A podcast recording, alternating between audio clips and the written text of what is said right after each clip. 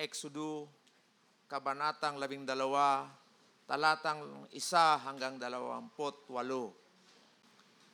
Sinabi ni Yahweh kina Moises at Aaron sa Ehipto, Mula ngayon, ang buwang ito ang siyang magiging unang buwan ng taon para sa inyo. At sabihin ninyo sa buong sambayanan ng Israel na sa ikasampung araw ng buwang ito, bawat pamilya ay pipili na isang tupa o batang kambing para sa kanila. Kung mali, maliit ang pamilya ay hindi makakaubos ng isang buong tupa, magsasalo sila ng malapit ng malapit na kapitbahay na hindi rin makakaubos ng isang buo. Ang dami ng magsasalo-salo sa isang tupa ay ibabatay sa dami ng makakain ng bawat isa. Kailangan lalaki ang tupa o ang kambing. Isang taong gulang, walang kapintasan. Aalagaan ito, hang, aalagaan ito hanggang sa ikalabing apat na buwan ng buwan at sa kinagabihan sabay-sabay napapatay ng buong bayan ang kanila, kani-kanilang inaalagaang hayop. Kukuha sila ng dugo nito at ipapahid sa magkabilang poste at itaas ng pintuan ng bahay, nakakainin ng kinatay na hayop. Sa gabi ring iyon, lilitsunin ito at kakainin kasama ng tinapay na walang pampaalsa at ng mapapait na gulay. Huwag ninyong kakainin ng hilaw o nilaga ang hayop kundi lilitsunin ninyo ito ng buo kasama ang ulo, ang mga pata at ang lamang loob. Huwag kayong magtitira para sa kinabukasan. Kung may matira, kailangang sunugin kinaumagahan. Kapag kakainin ng, na ninyo ito, dapat nakabihis na kayo, nakasandalyas at may hawak na tungkod. Magmadali kayo sa pagkain ito. Ito ang Pasko ni Yahweh sa gabing iyon, lilibutin ko ang buong Ehipto at papatayin ang lahat ng panganay na lalaki, maging tao o hayop, at paparusahan ko ang lahat ng Diyos-Diyosan sa Ehipto. Ako si Yahweh.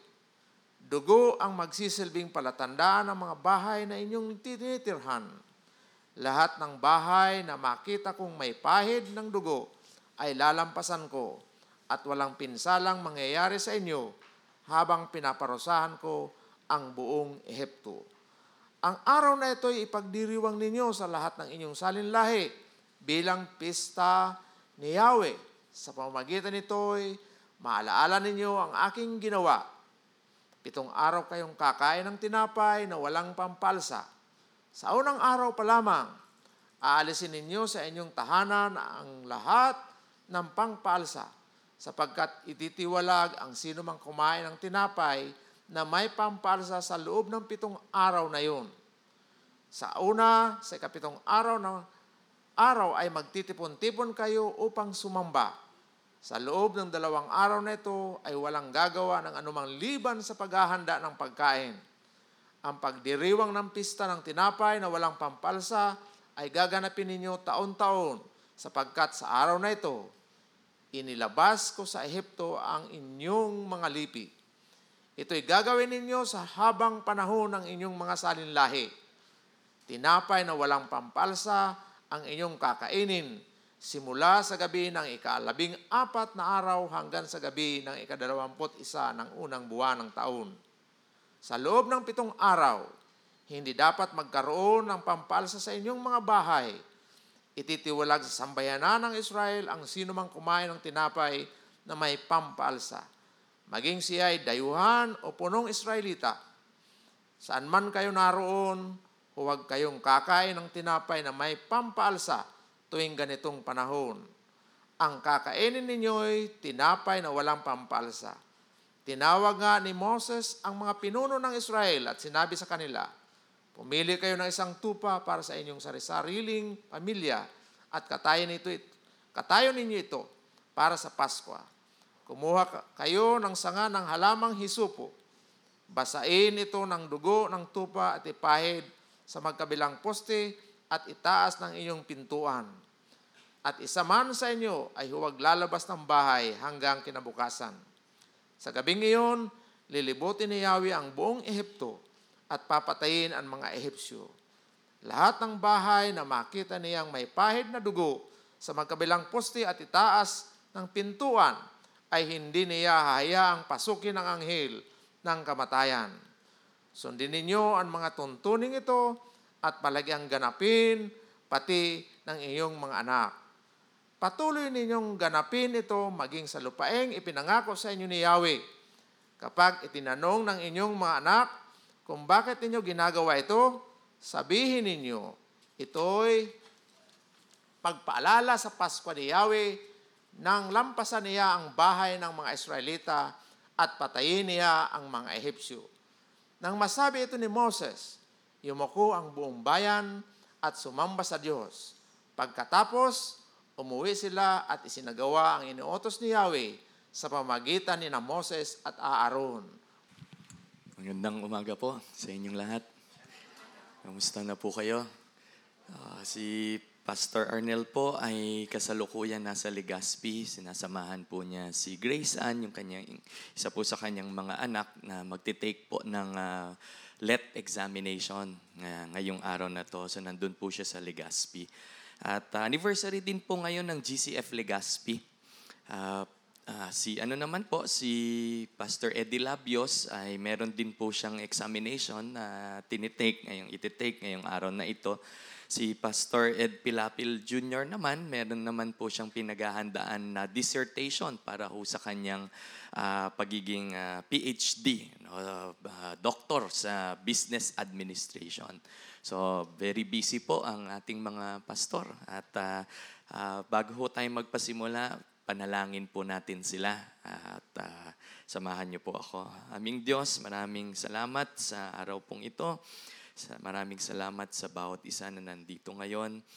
At ah, pinapanalangin po namin at tinataas sa inyo ang aming mga kapatid, ang aming mga leaders, ang aming mga pastor, simula kay Pastor Arnel, na nasa Legazpi ngayon. Nagdadasal po namin si Grace Ann na kukuha ng LET examination ngayong araw na ito.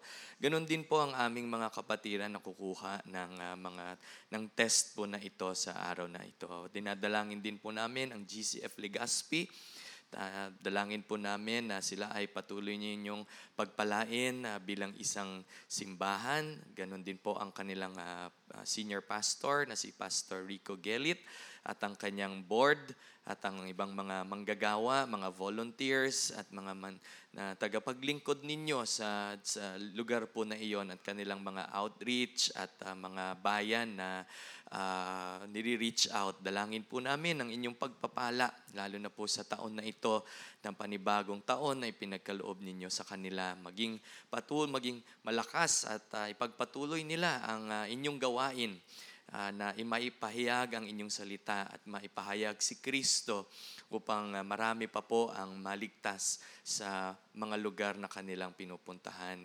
Tinataas din po namin si Pastor Eddie Labios na kukuha din ng examination ngayon.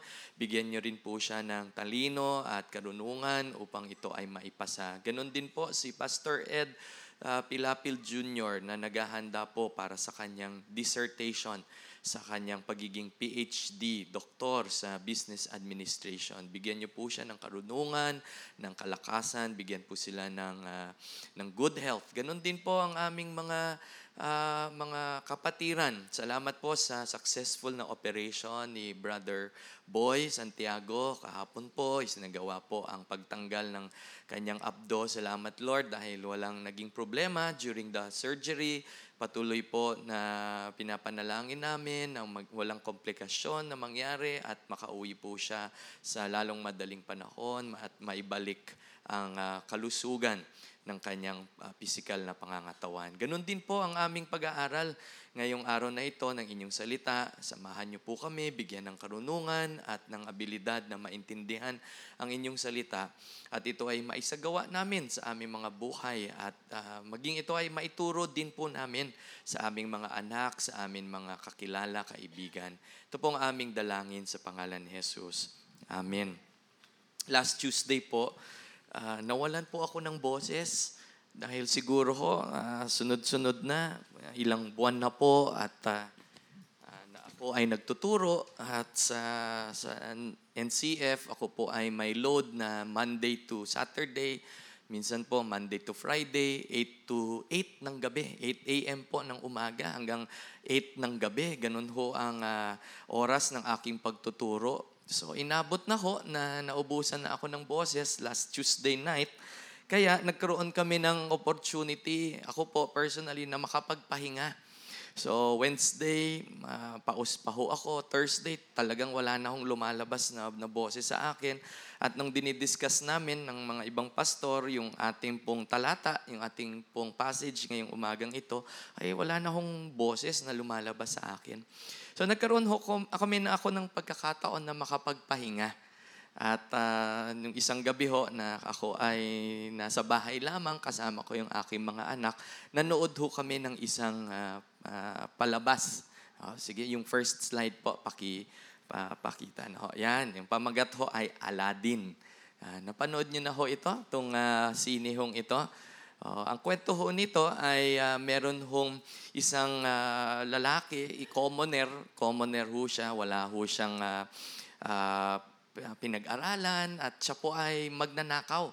Oo, thief. Siya ho ay ah, magaling ho sa pagnanakaw at ah, nakilala niya yung prinsesa at sa kanyang pagkakilala sa prinsesa dahil ang prinsesa ay naghahanap ng mapapangasawa na prinsipe na in love ho siya doon sa prinsesa nung siya po ay nagkaroon ng ah, ng tatlong wishes No, nung siya na, na, nakuha ho niya yung lampara at na, na, na he was able to free no, yung genie at ah, humingi siya ng isa sa mga wishes na hiningi niya ay siya ay maging prinsipe upang mapangasawa niya yung prinsesa. No? So, ah, makita ho natin dito yung natural tendency ng tao na tumakas sa kanyang sitwasyon. No? Takasan yung kanyang sitwasyon. Next slide po. At ah, lahat po tayo gusto nating tumakas. Uh, hindi man tayo nakakulong no sa sa preso at ah, tumakas sa preso. Lahat po tayo we all want to escape from something. No? So ano ho yung gusto niyong takasan? Ah, yung asawa ninyo gusto yung takasan. Ah, yung ah, pagnanag ng asawa, no? Minsan gusto nating takbuhan yun eh, at takasan, no? Yung mga ganyang ah, mga pagtatalo. Yung iba ho, naiso nilang takasan yung stress. Next slide po, yung stress ng trabaho. No? Kaya nga, at tatlo ho sa mga tinatawag na multi-billion dollar industries, no? multi-billion dollar industries ay ang entertainment, no? kagaya ng mga sine, yung mga gadgets, no? at baka, baka ano ho niya, profitable na business, no? na industry. Dahil lahat tayo gusto natin tumakas sa problema. So pumupunta ho tayo sa gadget, pumupunta ho tayo sa sinihan, pumupunta ho tayo sa entertainment, no?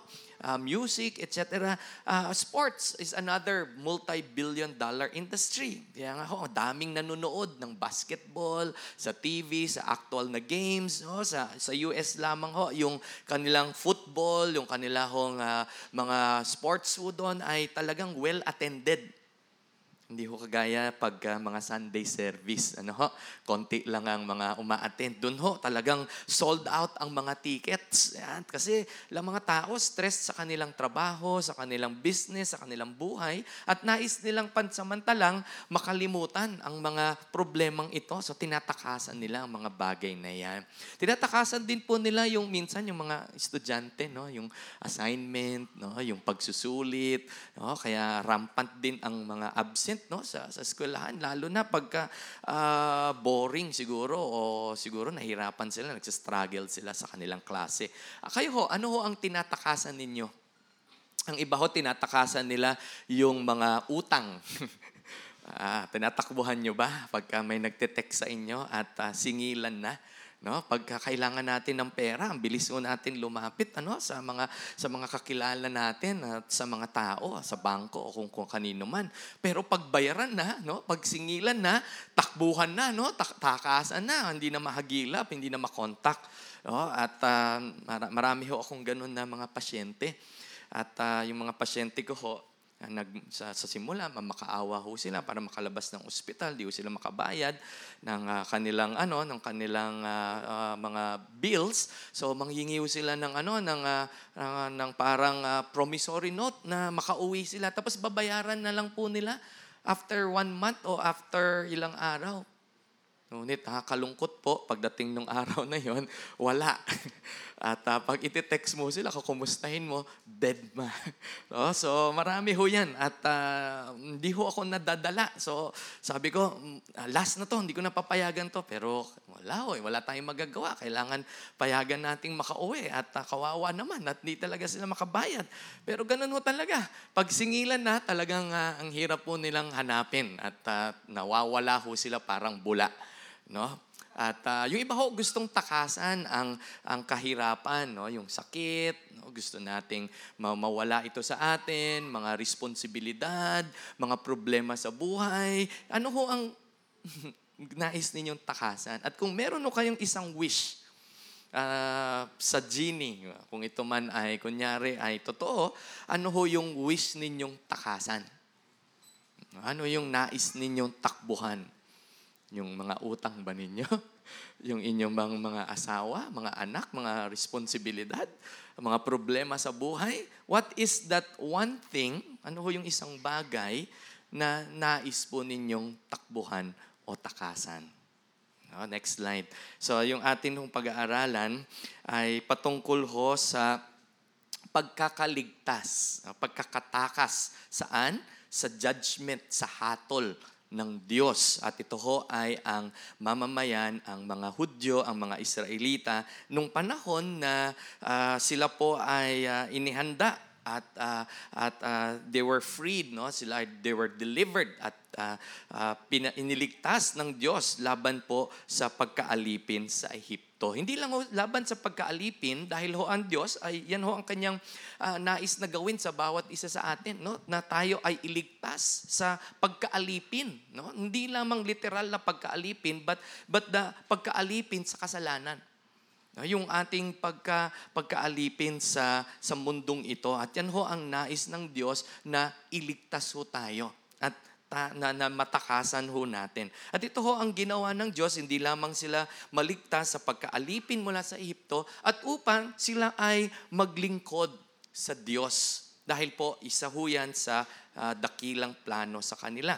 So inihanda po ng Diyos ang kanyang mamamayan para sa pag-alis mula sa paglabas mula sa Ehipto. Yan ho yung ating pinag-aralan last Sunday. Exodus chapter 11 po yon.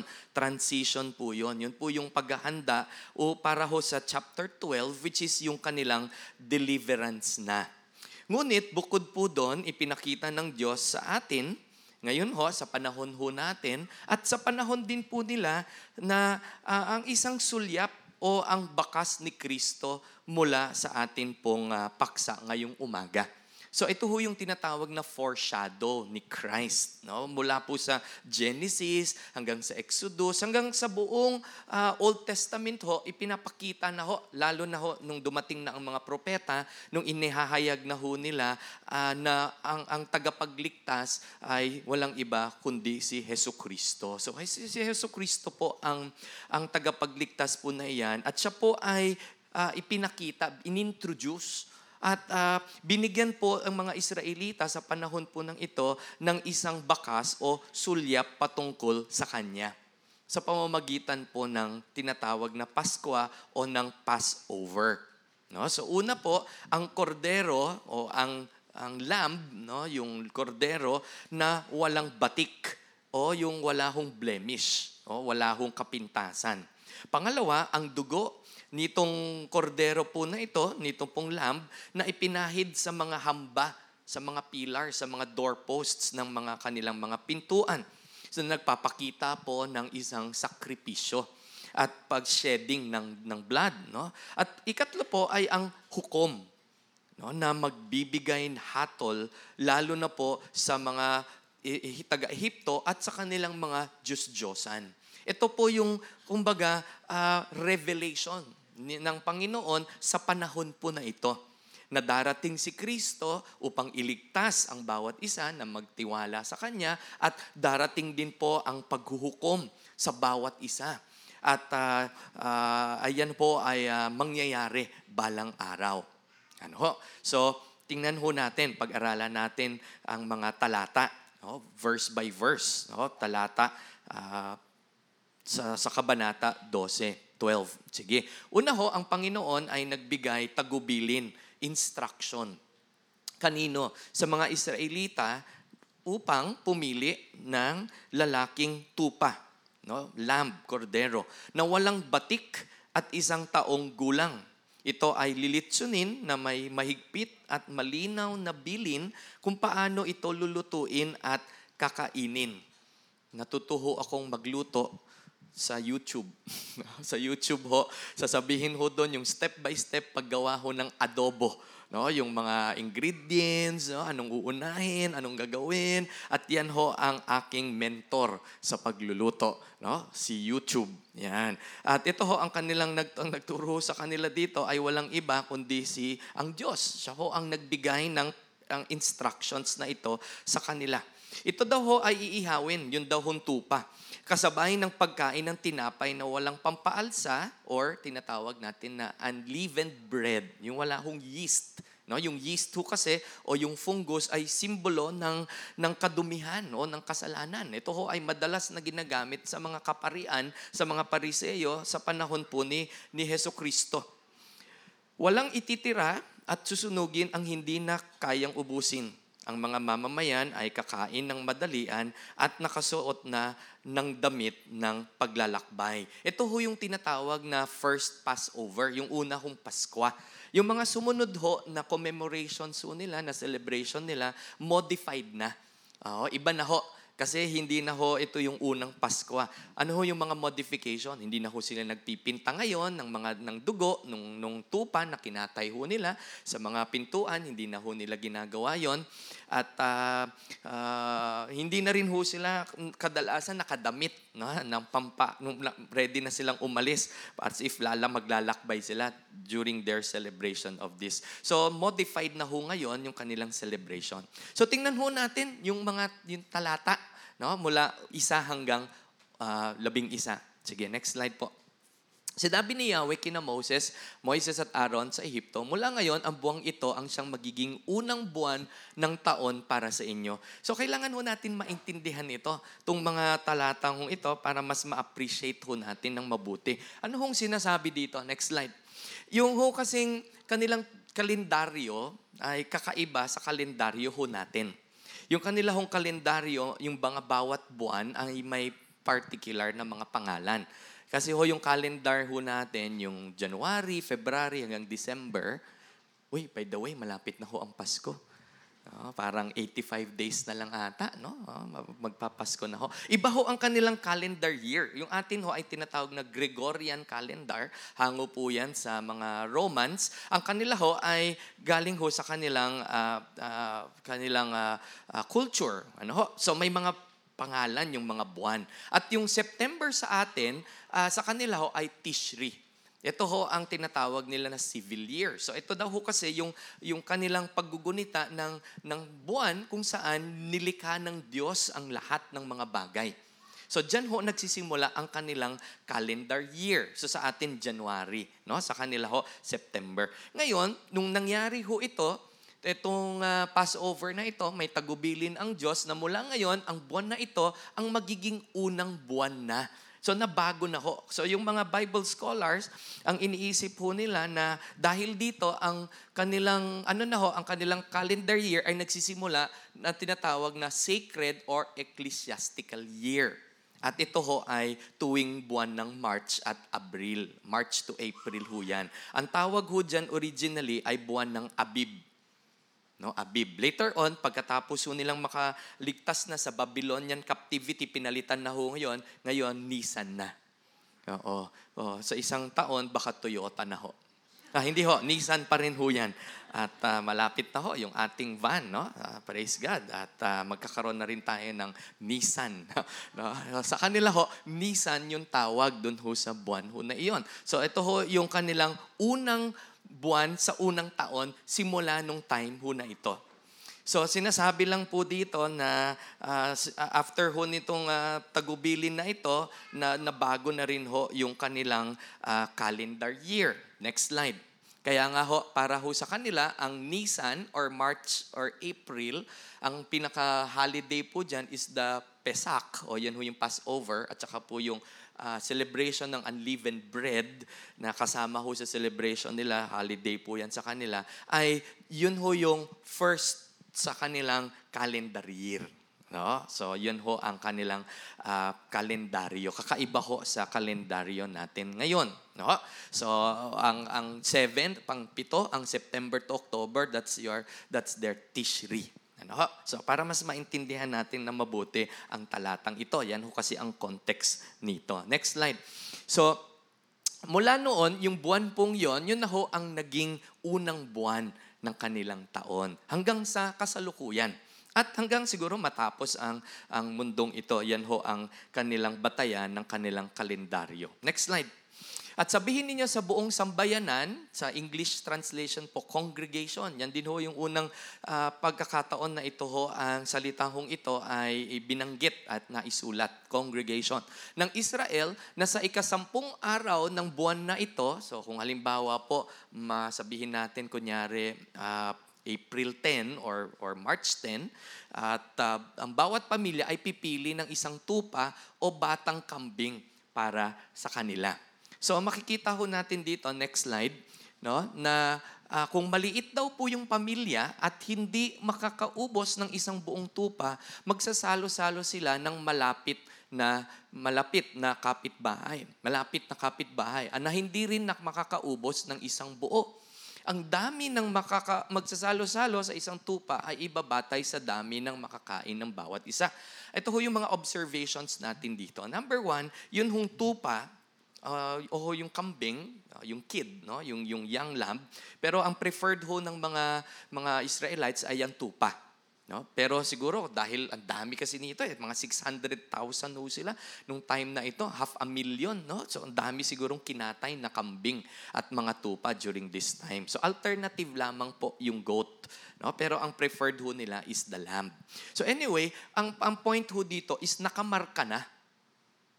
Napili na ho nila. 10 days pa lang before nilang katayin. Ibig sabihin, meron na hong mark Ibig sabihin, kilala na kung ano yung papatayin or kung sino yung papatayin po nila. Oh, may nagsasabi ho na on the 10th day, yan din ho yung panahon na si Yesu Kristo ay pumasok sa Jerusalem. At on the 14th day, yan din ho yung araw na siya po ay pinatay, uh, coinciding with the, with the killing of the lamb during Passover. Dahil po nung si Kristo ay pinako sa cross, uh, it coincided po with their Passover celebration. Kaya nga ho, this is a foreshadow of Jesus Christ. No? Yun po yung punto natin dito. Na ang kaligtasan po, bukod po dyan, ay sapat sa buong sambahayan. No? Ah, sapat po sa buong sambahayan. Ngunit, ah, kailangan po na ang bawat miyembro hindi po ibig sabihin na ikaw ay bahagi ng isang pamilya, ikaw ay automatic ligtas. Kung halimbawa, may kapatid kang Christian, or may magulang kang Christian, or may kamag-anak kang Christian, ikaw ay ligtas na rin. At ikaw ay, kung sila ay merong assurance ng kaligtasan, ikaw ay meron na ring assurance ng kaligtasan. Hindi ho. Dahil ang bawat isa ay dapat lumapit at humingi nito no sa pamamagitan ng pagtitiwala kay Kristo. At ito ho ay dapat tanggapin ng bawat isa. Hindi ho pwedeng ikain mo na lang ako. No? I, i, pwede ba ikaw na lang ang magtiwala kay Kristo para sa akin? No? Ligtas na rin ako. Hindi ho ganon yung prinsipyo. Ang prinsipyo ho ay individual. Bawat isa ho sa atin ay dapat humingi ng kapatawaran sa ating kasalanan at magtiwala kay Kristo bilang Diyos at tagapagligtas. No? Hindi ho pwede na uh, bahagi ka lang ng isang, ng isang uh, pamilya or lalo na ho ng isang simbahan. So, ibig sabihin ho, wag ho kayong mag- maniniwala na kailangan yung maging miyembro ng isang simbahan upang kayo ay maligtas. Mali po yun. Hindi po ang pagiging miyembro no, ng isang simbahan ang magbibigay ng kaligtasan sa atin. Dahil ang kaligtasan ay hindi ho siya club at hindi ho ito membership at wala hong membership fee ho dito. Kailangan individual. Isa-isa ho tayo No? Kaya ho makikita natin dito yung allusion na tinatawag ng salvation. Sige, tingnan natin. Kailangan lalaki ang tupa. O, specific yung instruction. Lalaki daw ho at ang or ang kambing. Isang taong gulang. Alam niyo ho ang isang taong gulang, hindi ho ito baby. Ha, pang isang taon kasi akala natin parang yung mga one-year-old no, na mga anak, na mga aki. Hindi po, mga ano ho ito. Pag sinabing one-year-old, ito ho ay prime nung kanyang, nung kanyang pagiging tupa. Ito ho yung, ah, kumbaga, ito yung ah, ano natin, middle age years ho natin. Yan. Ano po bang prime year natin? Kasi ang lifespan ho ng tao ay dati 80, ngayon bumababa na, nasa 70 na lang ho. So more or less, ang, ang, ang prime na, na age ng tao ay nasa 30s. Eh, ho, talagang kalakasan, no? talagang ah, very healthy, hindi bihirang nakakasakit. No? Ngayon, medyo madalas na ho akong nagkakasakit eh sa isang taon. Mga siguro halos mga every other month nakaka nakaka-experience na ho ako ng mga kung ano-anong mga sakit. Pero dati parang wala, no? Parang wala tayong nararamdaman na gano'n. Isang taong gulang at walang kapintasan. Next slide. So pinapakita ho dito na si Yesu Kristo na, na bilang larawan ng ng Passover lamb no, ng sacrificial lamb. In fact, si John sa kanya hong uh, isinulat, ay siya po ay tinawag na na dakilang ano, na dakilang uh, lamb, yun, kordero ng Diyos, no, lamb of God. At kung pupuntahan po natin yung isinulat po ni Paul sa 1 Corinthians uh, chapter 5, ito ho ang context ho nito ay kausap po niya dito yung mga Kristiyano sa Korinto na, na hanggang sa panahon pong ito ay involved sa immorality. Pinaalalahanan po niya sa chapter 5 ng 1 Corinthians verse verse uh, 7. Sabi ho niya, alisin ninyo ang lumang pampaalsa ang kasalanan, yun po yung yung unleavened, eh, I mean, I mean yung yung ano, yung yung uh, leavened bread, no? Alisin niyo ang lumang pampalsa, ang kasalanan upang kayo ay maging malinis. Sa gayon, matutulad kayo sa isang bagong masa na walang pampaalsa at talagal namang ganyan kayo sapagkat naihandog na ang ating korderong pampaskwa na walang iba kundi si Kristo. No? So si Kristo po ang Passover lamb, no? At yan ho ay inihayag ni ni ni, ni Paul no sa 1 Corinthians chapter 5 at pinaalalahanan po niya uh, na kaya't ipinag ipag diwang natin ang Pasko, ang Passover. Hindi sa pamamagitan ng tinapay na may lumang pampaalsa na sagisag ng kasamaan at kahalayan, subalit sa pamamagitan ng tinapay na walang pampaalsa at tinapay ng kalinisan at katapatan. So, makikita ho natin dito na it was affirmed by at sa New Testament na si Hesus Kristo po ang Passover lamb natin. No? So, siya po ay walang bahid ng kasalanan dahil kailangan po ang uh, ang maging sacrifice ay ang ang ang ang isang isang tao no sa pamamagitan ni Hesus Kristo na wala hong kasalanan. Sige po, next slide. Alagaan ito hanggang sa ika-labing apat na buwan at sa kinagabihan sabay-sabay na papatayin. So, mark na ho, identified na yung tupa. At ito daw ho ay, ano hong gagawin? Papatayin. So meron hong tinatawag na sacrifice. Next slide. At ito ho, ang kinikwento ko kanina, na sa panahon po ni Kristo, nung siya po ay ipako sa cross, ito ho yung panahon na siya po ay uh, pinatay din. Sa, sa English translation ho, ito ho, ang instruction is gagawin ho ito ang pagpatay sa tupa during the twilight. Twilight. Oh, hindi ho ito yung ano yung palabas ho patungkol sa mga vampira no na iba ho 'yon. Twilight po uh, nagsisimula ho ang twilight ng alas 3 hanggang maglubog lumubog ho ang araw alas 6 ng hapon or ng gabi. So yan ho ang panahon ng twilight. At dyan daw po papatayin ang tupa. Kaya ho sila ever since yung mga Israelites ang kanila hong pagpatay ng tupa during Passover is around that time. At during that time din ho na namatay si Kristo sa krus ng Kalbaryo.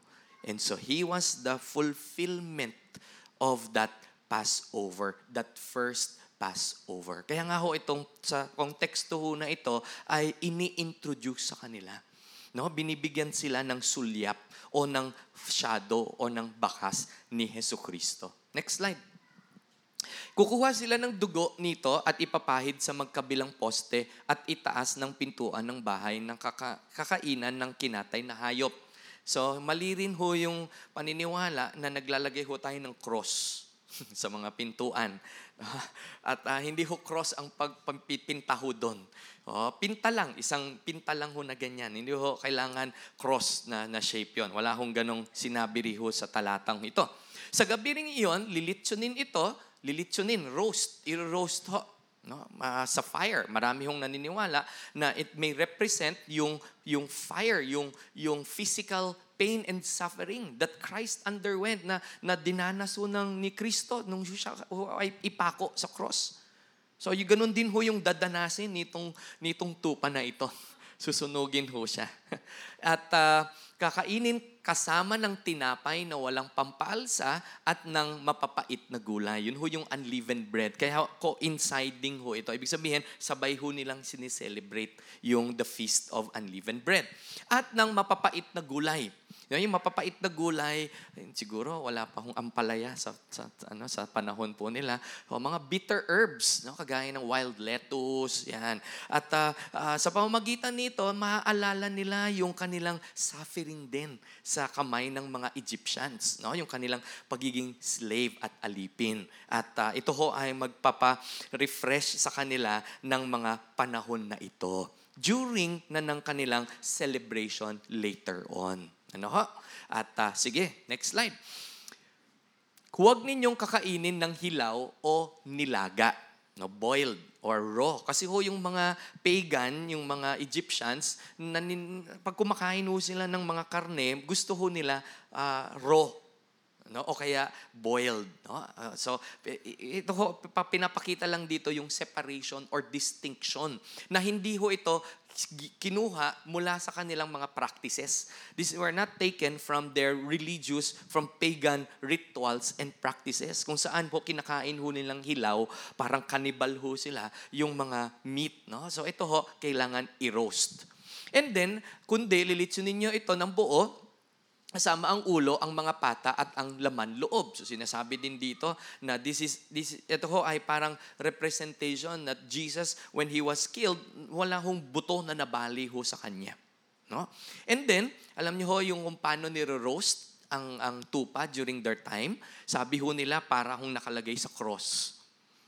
Ngayon kasi, di ba, pag naglilitsyon tayo ng baboy, no, meron hong ganyan, tapos meron hong ikutan, ano ho? So yung, yung parang cross ho na ganyan, kung saan nakapatong yung iniikot, no? So yun ho yung nagsisimbolize nun, no? So ganun ho din ho sa panahon nila. Huwag kayong magtitira para sa kinabukasan. Hay, para ho, wala hong spoilage, wala hong masira. Ganon din ho nangyari kay Kristo. Wala, nung siya po ay namatay, hindi ho nabulok yung kanyang katawan, no? Hindi ho nagtagal na siya ho ay uh, after three days he was he was resurrected at siya po ay nabuhay na muli. So, yun ho yung analogy dyan. At kung may matira, kailangan sunugin kinaumagahan. Kaya ngayon ho, when they celebrate uh, this feast, no, itong uh, Passover, talagang tansyado na ho nila kung ilan at ga- gaano karami yung kakatayin para wala ho talagang sayang. Kumusta ho nung piyesta? Marami ho ba kayong mga leftovers? Marami hong tira. um, baka may tira pa ho hanggang ngayon na tumatanggap ho kami ng mga tira-tira. Ba- Basta ho, hindi lang ho to sira. Ano ho? Kasi wala na hong kakain yan. Ano? Baka kakasakit na ho tayo. Sige ho, ikalawa. Sige, next slide. Ah, 11 pala. Kapag kakainin na ninyo ito, dapat nakabihis na kayo, nakaman, nakasandalyas at may hawak na tungkod. Magmadali kayo sa pagkain nito. Ito ang Paskwa ni Yahweh. This is the Passover of the Lord. So naka-ready na ho sila. So they will eat in haste, no? Ibig sabihin, ang kanilang idea hindi ho parang ano yun? Ini-enjoy yung pagkain. hindi ho. This is uh, in preparation for their departure. Sige po, ikalawang punto. Ang mga Israelita ay kukuha ng bigkis ng isopo. Ah, hisopo. Isang uri ng halaman, ilulubog ito sa dugo ng kordero at ipapahid sa mga haligi at hamba ng pinto ng bahay. Next slide. Ganito ho yung itsura ng hyssop plant. no? Para ho siyang brush. Yan, ah, pwedeng gamitin pampinta, no? Ah, yan ho yung isopo or hyssop. Next slide. Ang layunin ay lalampasan ng salot ang bahay na may dugo na pagdaraanan ng Panginoon upang patayin ang mga panganay na Ehipsyo. Pag nakita ng Panginoon, ang pintong iyon ay lalampasan ito at hindi niya hahayaang pumasok ang mamumuksa sa mga bahay upang sila'y patayin. Pag-aralan ho natin yung mga talata 12 hanggang 13. Sa gabing iyon, lilibutin ko. Si sino ho ang lilibot? Ang Diyos mismo ho ang lilibot. No? Siya mismo kasi ang Diyos ang nagsasalita dito. Some believe it's the angel of death. No? Or, or it was God Himself. Ang buong Egypto. At ano hong gagawin daw niya? Grabe ho, no? Papatayin niya ang lahat ng panganay na lalaki, maging tao man o hayop. Kasama ho dito yung ano, yung mga unang anak ng paraon. Kasama ho diyan yung mga unang anak ng mga slave, slaves na nakakulong. Oh, lahat po, ganun din ho ang kanilang mga hayop. At paparusahan ko ang lahat ng Diyos-Diyosan sa Ehipto. Ako si Yahweh. Paparusahan, strike down. I will kill them all. So, mm, pagbasahin po natin to, parang wala hong bigat. Pero at this point, nais ko pong lagyan ng diin na ang Diyos ho natin ay kayang gawin ho ito. Ginawa niya nga ho ito eh. So isipin natin, ganyan ba talaga ang Diyos? Ganyan ba kalupit ang Diyos? Well, hindi po lupit ang, ang salita po doon, but just. Oh, justice. Ito ho ang, ang pagiging righteous at pagiging powerful at pagiging just ng ating Diyos. At uh, yung salita hong just, dyan ho galing yung salitang judgment. Alam niyo yung salitang judgment is separation. Ihihiwalay yung inosente at saka ho yung kriminal. At uh, wala hong makakapagtanong kay sa, sa Diyos, bakit mo gagawin to? Dahil lahat po tayo ay nagkasala. At lahat po tayo ay makasalanan. And we all deserve death. Lahat po tayo, we deserve to die. Yan ho ang judgment na dapat na ihatol sa atin. Wala hong exception. At wala hong exempted. Kaya nga ho, pag pinag-usapan ang pagiging just ng Diyos, ay wala hong question dapat tayo. Hindi natin pwedeng questionin yung judge sa kanyang hatol dahil ang kanyang hatol ay base sa kanyang standard. Ang konteksto po ng Exodus is patungkol po sa Diyos at ipinakikilala niya personally. Ipinapaalam niya kung sino ho siya. Una, siya ho ay Diyos na tapat sa kanyang pangako. He is a faithful God. At uh, mapagkakatiwalaan natin siya sa kanyang pangako. Kung ipinangako niya kay Moises at sa mga tatay ng tatay, no, mga forefathers no, nila, mula kay Abraham, na sila ay ihihiwalay at ililigtas at dadalhin sa lupang ipinangako ng Diyos at yan ho ay tutuparin ng Diyos. Ikalawa ho, ang Diyos ay isa hong just na God. He is a just God. He is, he is a God of justice at paparusahan niya po ang lahat ng nagkasala. Ngunit, ipinapakita rin ho dito ng Diyos ang kanyang mercy, ang kanyang kaawaan. Oh, at He is also a merciful God. At through the sacrifice, at this point, sa context po na ito, yung lamb o yung goat na papatayin nila, He will pass over them. So yun hong, when, when pag sinabi ho, God will pass through, lilibutin ko ang buong, buong Ehipto, that is God's judgment. At lahat po tayo ay dadaan din ho dyan. Ngunit, sa susunod ho na talata, ito ho yung tinatawag na sentro no, ng, ng passage ho na ito. Dugo ang magsisilbing palatandaan ng mga bahay ng inyong tinitirhan. Dugo. And lahat ng bahay na makita kong may pahid ng dugo ay lalampasan ko. Pass over. Yeah. Ngayon, sa Manila, overpass ho. No? Pag gusto mong malagpasan yung, yung highway at masasagasaan ka doon, no? at uh, maiwasan mong matamaan ka ng mabibilis na sasakyan, no? tadaan ka sa overpass. No? Minsan underpass. No? So, ah, at walang pinsalang mangyayari sa inyo habang pinaparusahan ko ang buong Ehipto. A foreshadow also. No? And uh, yung God's passing over is God's saving mercy. At ito ho ay sa pamamagitan lamang nino ni Heso Kristo. Sa pamamagitan ni Heso Kristo, God will implement His justice, His judgment. At ang sino man po na na na hindi na, na hindi magtiwala kay Kristo ay mapapahamak. Ngunit ang sino man magtiwala kay Kristo, yung totoong pagtitiwala, ho, ah, hindi ho yung sa isip lang, kasi may ganun ho eh. Meron ho sa isip lang, ah, nagtitiwala ako kay Kristo, pero hindi ho nakikita sa kanyang buhay. Kasi dapat ho, ano ho yun? Aligned ho yun. Kung ano ho yung sinasabi natin, dapat ho nakikita sa ating ginagawa. So hindi mo pwedeng sabihin, ako ay tinidor. Pero hindi ka naman mukhang tinidor at hindi ka naman nag-act sa tinidor. Mukha kang ano, kutsara. So hindi ka tinidor. So kailangan po, ah, ano ho yun? Ah, congruent. Dapat ho, ano yun? Ah, consistent. Na kung sinasabi natin tayo ay may, nagtitiwala kay Kristo, ito ay dapat nakikita sa ating buhay. So kung may problema ba tayo, nagtitiwala ba tayo kay Kristo? Kung meron ba tayong mga suliranin sa buhay natin, saan tayo tumatakbo, kanino tayo tumatakbo? Oh, kay Kristo ba o sa kapitbahay natin? Sige po, next slide. Ang Panginoon, ito po yung pangatlo, ay nag-utos na ito ay magiging tradisyon panghabang buhay para sa mga mamamayan ng Israel. Kaya ngo hanggang sa kasalukuyan, ito ho ay kanilang siniselebrate. No? Sige, tingnan natin yung nang mabilisan lamang. Sige, next slide. Ah, ah, sige, pagkaraang ibig sige, balikan natin 'yon. Pagkaraang ibigay no, ni Moises ang mga tagubilin, ang buong Israel ay yumukod at sin- sinamba ang Diyos. Sige, mabilisan lang. Ang araw na ito ay pinagdiriwang ninyo sa lahat ng inyong salinlahi bilang ano, pista ni Yahweh, Passover. No? Sige, next slide. Pitong araw kayong kaka... So ito ho, mula ho sa verses 15 hanggang sa mga around verse 21, ah, ito ho yung unleavened bread. Sinasabi lamang ho dito na hindi sila kakain ng mga tinapay na merong pampaalsa. Dahil yung pampaalsa po ay nagsisimbolize ho ng kasalanan, nagsisimbolize ho yun ng karumihan at ng, ah, ng ah, kasalanan. Sige, tuloy natin hanggang verse 21.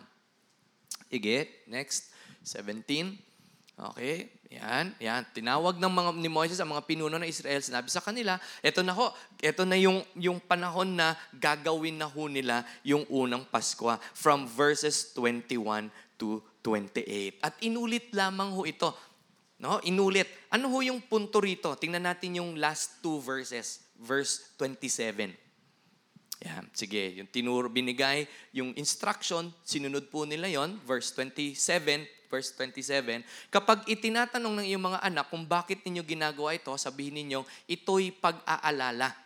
No, pag-aalala na sa Pasko ni Yahweh nang lampasan niya ang bahay ng mga Israelita at patayin niya ang mga Ehipsyo. At pagkatapos ho ninyon, sila ay yumuko at sumamba sa Diyos. Ngunit yung gusto kong punto na, na ipakita sa ating lahat is yung last verse nito hong pinag-aralan natin ngayong araw na ito. Verse 28 yung kanila hong tugon, yung kanila hong response. Ano ho yung kanilang response? Basahin ho natin sabay-sabay. One, two, three, go. Pagkatapos, umuwi na sila at isinagawa ang iniutos ni Yahweh sa pamamagitan ni na Moises at Aaron. Ano hong ginawa nila? Isinagawa. Ngayon ho, pag uwi natin dito, wag hindi natin gagawin ho ito. Ano? Hindi ho tayo magpipinta, hindi ho tayo kakatay ng mga tupa, ah, wala kang tupa, aso na lang. No? Hindi ho, hindi ho natin gagawin yan. Ano ho, at hindi ho, hindi ho natin to gagawin. Ngunit uuwi ho tayo at isasagawa ho natin yung tagubilin ng Diyos sa atin sa pamamagitan ng kanyang salita. Ano ho yung aking personal na na conclusion, pangwakas? No, kita ho natin dito that the Israelites, pasensya na ho, hindi ko na ho naisalin sa Tagalog. Hindi ko kasing galing ni, ni, ni Pastor Arnel eh, mag-Tagalog. Uh, they responded with what? With obedient faith. No? Obedient faith. Alam niyo yung obedient faith? Yun yung may pagtitiwala na sumusunod. No, kasi merong pagtitiwala na hindi naman sumusunod. Ano? So ito ho, isinagawa ho nila. And they shared and they passed on even to their next generation. Ano ho yung gusto nyong takasan? Kasi ho kanina nagpasimula ho ako sa katanungan. Next slide. Ano ho yung gusto nyong takasan? Sana ho ang isa. Kung merong isa na gusto nating takasan bukod sa mga problema sa buhay at mga utang no at mga kas, mga sakit ay ang hatol ng Diyos. No, yung judgment ng Diyos. At dapat ho ah, ah, dahil dahil ito ho ay habang buhay. No? Ah, kung matakasan mo man pansamantala yung mga problema sa buhay, yung hatol po ng Diyos ay wala hong katapusan ho yun na paghihirap. So, ah, sana ho, ang, ang, ang, ngayong umaga, ang naisin natin na matakasan ay ang hatol ng Diyos, ang kamatayan. No, hindi ho yung physical na kamatayan, kundi ang spiritual na kamatayan. Dahil meron hong solusyon na ibinigay ang Diyos. At meron hong paraan. Isa lamang ho ang paraan na binigay, ipinagkaloob ng Diyos upang atin pong matakasan ang paghuhukom na ito, ang judgment na ito. Paano ho? Next slide. Manalig ng lubos. Kanino? Kay Kristo at sa mga ginawa ni Kristo sa krus at sa kanyang muling pagkabuhay. Ang Panginoong Heso Kristo ang kordero ng Diyos na nag-alay ng buhay upang bayaran ang ating mga kasalanan. Atonement. Siya ho, yung kanyang pagkamatay, yung kanyang dugo, yun ho yung paraan upang tayo ho ay patawarin ng Diyos. Yun lamang ho. Wala hong iba. Hindi ho sa pamamagitan ng kamatayan ng kung sino man, kundi sa kamatayan lamang ng Panginoong Jesus. At dahil sa kanyang dugo, tayo ay nilampasan ng hatol ng Diyos at ngayon tayo ay ligtas. Kayo po ba ay nagtiwala na ng lubos kay Kristo? Kung kayo po ay umi-amen at at uh, ina-affirm po ninyo at sumasagot po kayo ng positibo, yes, sa sa katanungang ito, then wala hong duda. Wala hong takot. Wala hong pangamba. Dahil ang sino mang manampalataya, magtiwala kay Kristo ay hindi po mapapahamak, kundi magkakaroon ng buhay na walang hanggan. At ang dugo ho ay hindi na kailangan ipinta sa mga pintuan. Ito ho ay kailangan ipinta sa ating mga puso. Si Kristo ho ang siyang tagapagligtas. At pag nakita ng Diyos si ang Kristo, si Yesu Kristo sa ating mga buhay, tayo ay nalampasan na ng kanyang paghuhukom. Praise God, indeed. So, another application ho sa, sa ating pong mga pangwakas na application, ibilang na natin ang ating sarili na kasama sa mga mamamayan ng Diyos. No, mga hinirang na may katapatang loob na sumunod kay Diyos, mga taong nagsisi at tumalikod na sa kasalanan. Ibig sabihin, wag na ho tayong mabuhay doon po sa, sa, sa dati natin mga, dating mga buhay kung saan tayo ho ay talagang wala ho tayong pakialam at wala ho tayong takot sa Diyos. Dahil kung sa punto hong ito ay nandun pa rin tayo, maaari ho ay wala ho sa atin si Kristo at hindi ho tunay yung ating pagiging Kristiyano. Kaya nga ho, wag basta-basta makikiayon sa takbo ng masamang mundo. Instead ho, kumilos tayo at lumago kay Kristo kasama ang mga mamamayan ng Diyos. Hindi ho natin sinasabi na hindi na ho tayo makiki, makikihalubilo sa mga makasalanan. Dapat nga ho makihalubilo tayo sa kanila. Hindi ho para maimpluwensyahan nila tayo, kundi para ho maimpluwensyahan natin sila. Tayo ay asin at tayo ay liwanag na dapat tayo yung positive godly influence sa kanila. No? So kung kung ang ating motive po kaya ho tayo nakikibarkada sa mga mga hindi natin mga mga hindi hindi pa nagtitiwala kay Kristo ay upang kaibiganin sila, magkaroon ng relasyon at upang mai, maibahagi si Kristo sa kanila sa tamang panahon, then do so, gawin po natin 'yon. Pero kung ang nais natin ay ma-associate sa kanila dahil sa kanilang pera o dahil sa kanilang kasikatan o dahil sa kanilang makamundong pamumuhay, hindi ho tama iyon. Ayaw ho ng Diyos na tayo ho ay makihalubilo ng ganong, may ganong motibo. Eh lalo na ho kung tayo ay nagpaplano na makipag mag, magkaroon ng ganyang klase ng asawa. Nasasamahan natin, no, pa, na, na buong buhay natin. Mag-ingat ho tayo, lalo na ho sa mga kabataan na nandito ngayon. Huwag ho ninyong ah, papangarapin no, na magkaroon ng asawa na wala hong relasyon sa Diyos, kay Kristo. Dahil magiging miserable ang ating buhay na ah, pag-aasawa. At sa panghuli po, manatiling ipagpasalamat ang mga gawa ng Diyos para sa ating kaligtasan. Sa ating hong panghuling awitin habang ah, tinatawag ko ho yung ating praise and worship team ah, sa harap upang ah, simulan na po na ihanda at ah, tugtugin ang huling awitin natin. Talaga hong uh, let us worship the Lord at pasalamatan ho natin siya ng taus-puso sa atin mga sa atin pong mga buhay sa kanyang ginawa sa bawat isa sa atin. Huwag po nating kalimutan sa buong panahon ng ating buhay. Lalo na ho kung tayo ho ay may problema at lalo na ho kung tayo ay walang problema. Higit pa riyan, tiyaking maituro sa ating mga anak ang salita ng Diyos. Mga magulang, mga ate, kuya, no, mga nagmi-minister, mga leader sa simbahan o sa inyong mga kabahayan o sa mga sa komunidad, ito ay ating ituro sa ating mga anak. Anong ating ituturo? Una, na tayo ho ay mapapahamak. No, tayo ho ay makasalanan at tayo ho ay mapapahamak dahil sa ating kasalanan. At ang Diyos po ay tapat at kailangan niyang parusahan ang ating mga kasalanan sa pamamagitan ng kamatayan. Ngunit kailangan din nating ituro na ang Diyos ay mahabagin at ibinigay niya si Kristo upang tayo ay iligtas. At kailangan ng bawat isa na magtiwala kay Kristo, tumalikod sa kasalanan at magtiwala sa Kanya upang matanggap ang kaligtasang ito at makaligtas sa hatol ng Diyos. Ang mga gawa ng Diyos ay marapat pag-usapan sa tahanan. Pag-usapan po ninyo ito sa inyong pamilya, sa growth group, sa mga small groups.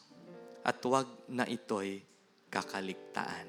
Tayo pong lahat ay tumayo at uh, mananalangin ng pangwakas at aawitin po natin ito ng may pagpapasalamat. Uh, tunay na, na seryoso at may respeto na pagtitiwala sa Diyos. Aming Diyos, marami pong salamat sa araw na ito. Maraming pong salamat sa paalala, sa kwento uh, na, na totoong naganap sa panahon ni Moises at Aaron, kung saan sila po ay inyong inihanda at sila po ay inyong inligtas sa kamatayan, sa kamatayan ng kanilang mga unang anak na lalaki. Sa slavery, kaligtasan, Panginoon, sa pang-aalipin at pang-aabuso ng mga taga-Ehipto. At sila po ay inyong iniligtas mula sa kapahamakan. At ito po ay isinagawa. Kaya nga hanggang sa ngayon, ito ay sineselebrate ng mga Jews, ng mga Israelites as their way of remembering your Passover, your mercy and your grace upon them. At ngayong umaga, Panginoon, sa amin din pong paggugunita ng inyong ng inyong pong pag-ibig, ng inyong pong kadakilaan ng inyong pong uh, na kanyang pong mercy and grace sa bawat isa sa amin. Hayaan niyo po kami na pasalamatan kayo at sambahin kayo, hindi lamang ngayong araw na ito at oras na ito, kundi sa buong buhay namin. Panginoon Jesus, marami pong salamat sa inyo pong sakripisyo, sa inyo pong pagsunod sa Diyos, na kayo po ay namatay sa krus upang kami ay maligtas at sa ikatlong araw kayo ay nabuhay na muli upang maging totoo at maging ganap ang aming kaligtasan.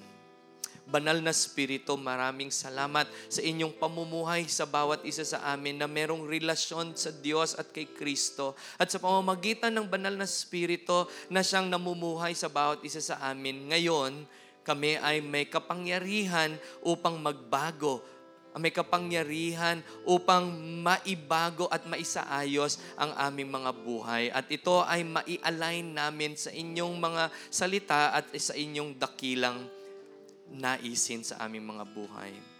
And Lord, kung meron man kaming mga problema na hinaharap ngayon, struggle sa buhay, sa business, sa trabaho, sa pag-aaral, sa pamilya, sa relasyon, sa mga pisikal na katawan, at lalong-lalo na Lord, sa spiritual, samahan niyo po kami, tulungan, iligtas upang maging, maging victorious at maging matagumpay ang aming mga buhay at ito ay maibabahagi namin sa ibang tao upang sila din ay ma-inspire, ma-encourage at makilala nila kayo at mabago din ang kanilang buhay.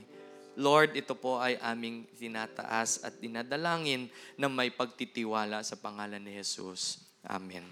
Amen.